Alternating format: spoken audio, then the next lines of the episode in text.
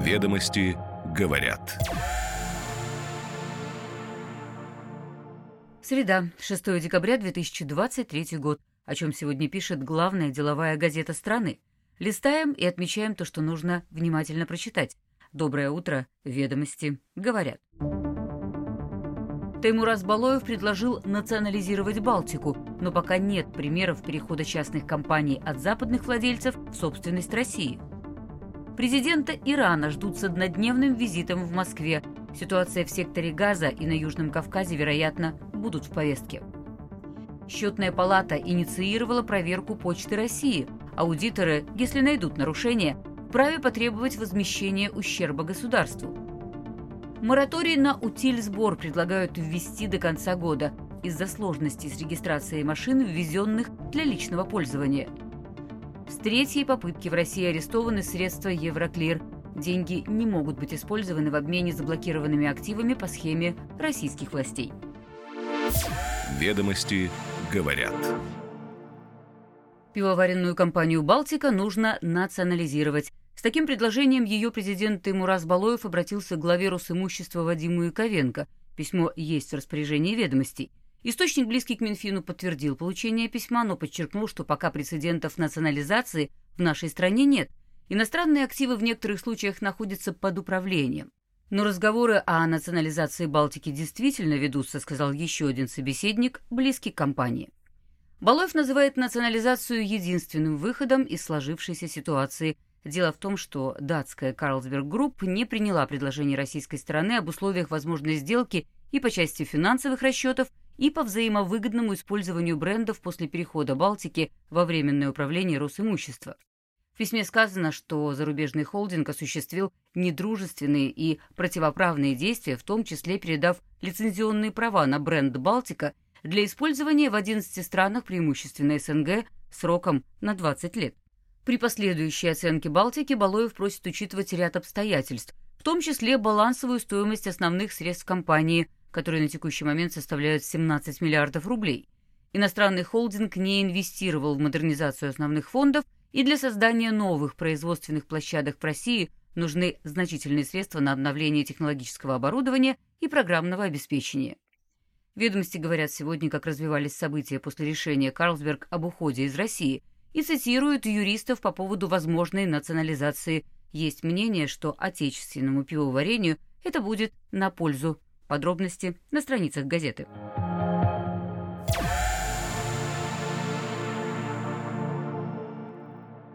Президент Ирана Ибрахим Раиси посетит 7 декабря Москву с однодневным визитом, чтобы провести переговоры с Владимиром Путиным. Пресс-секретарь главы государства, сообщивший об этом, не привел детали готовящейся встречи, уточнив, что повестка пока анализируется. Позже помощник президента по международным делам Юрий Ушаков сообщил, что переговоры пройдут в формате рабочего обеда.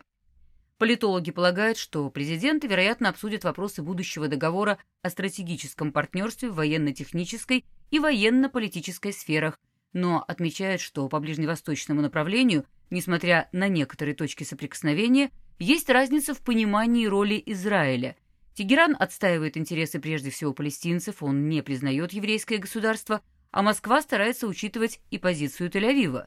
Но и Россия, и Иран за скорейшее прекращение огня в Газе.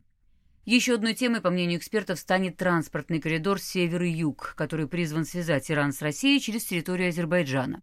Инициатива нуждается в серьезной доработке, необходимые соглашения подписаны, но нужно, чтобы Иран модернизировал инфраструктуру, а Россия выработала более удобные способы транзита через иранскую территорию. Кроме того, стороны, вероятно, обсудят политическую ситуацию на Южном Кавказе, в частности, углубление сотрудничества Армении и Франции в оборонной сфере. Прозападный вектор Армении не устраивает Иран, как полагают наблюдатели, это может способствовать укреплению ирано-азербайджанских отношений.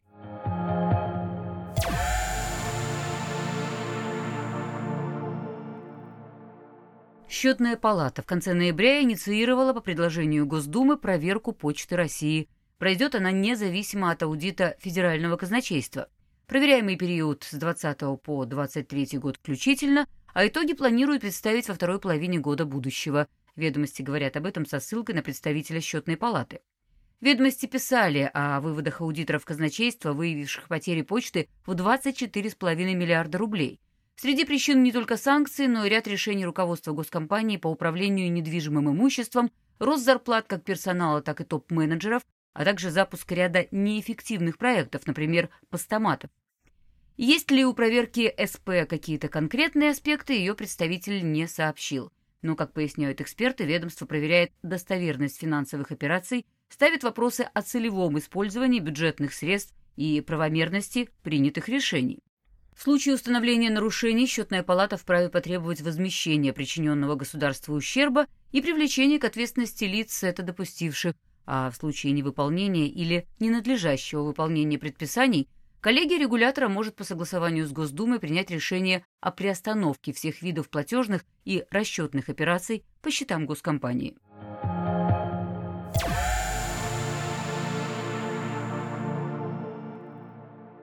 Зам руководителя фракции «Новых людей» Сардана Авксентьева на пленарном заседании Госдумы предложила другим фракциям обратиться в правительство с просьбой ввести мораторий до конца года на применение нового порядка взимания утилизационного сбора на ввезенные физлицами в страну автомобили.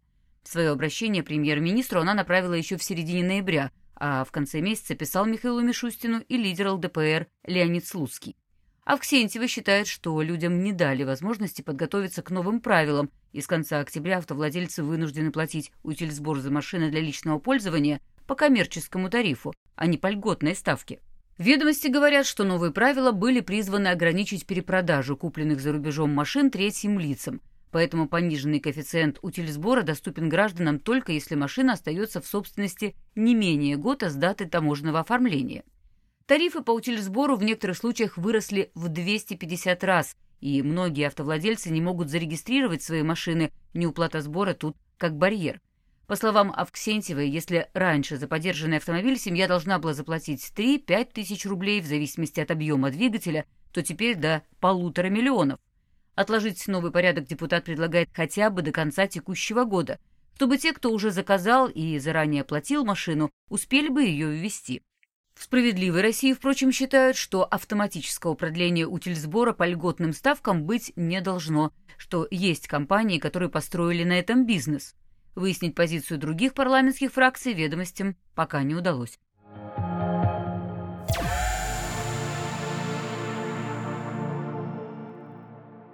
Российские суды с третьей попытки наложили арест на часть денег бельгийского депозитария Евроклир, который находится на спецсчетах типа С и И. В конце ноября такое решение принял арбитражный суд Санкт-Петербурга и Ленинградской области при рассмотрении совместного иска управляющей компании «Ингрия» и предпринимателя Юрия Васильева, которые требуют взыскать с депозитария свыше 2 миллиардов 700 миллионов рублей. Также суд запретил Евроклир и Национальному расчетному депозитарию проводить операции со счетов в размере суммы иска. Со ссылкой на юристов в ведомости говорят, что, прося об аресте этих средств, истцы пытались обойти порядок обмена активами по схеме российских властей. Касается она только инвесторов, чей совокупный портфель замороженных бумаг не превышает 100 тысяч рублей.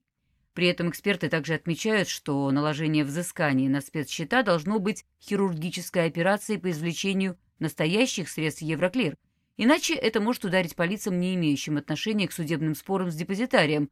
Большая часть средств на счетах типа С и И не его имущество, а клиентов-инвесторов, среди которых могут быть и россияне, и тут остается открытым вопрос правомерности ареста этих средств судом.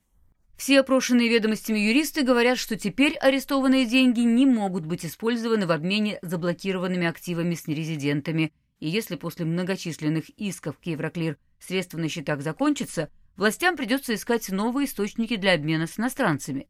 Есть мнение, что это может даже привести к введению властями прямого запрета на наложение ареста и взыскание средств со спецсчетов. Ведомости говорят.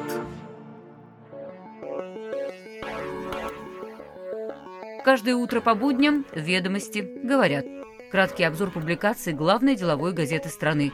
Следим за развитием событий и новыми трендами. До встречи завтра.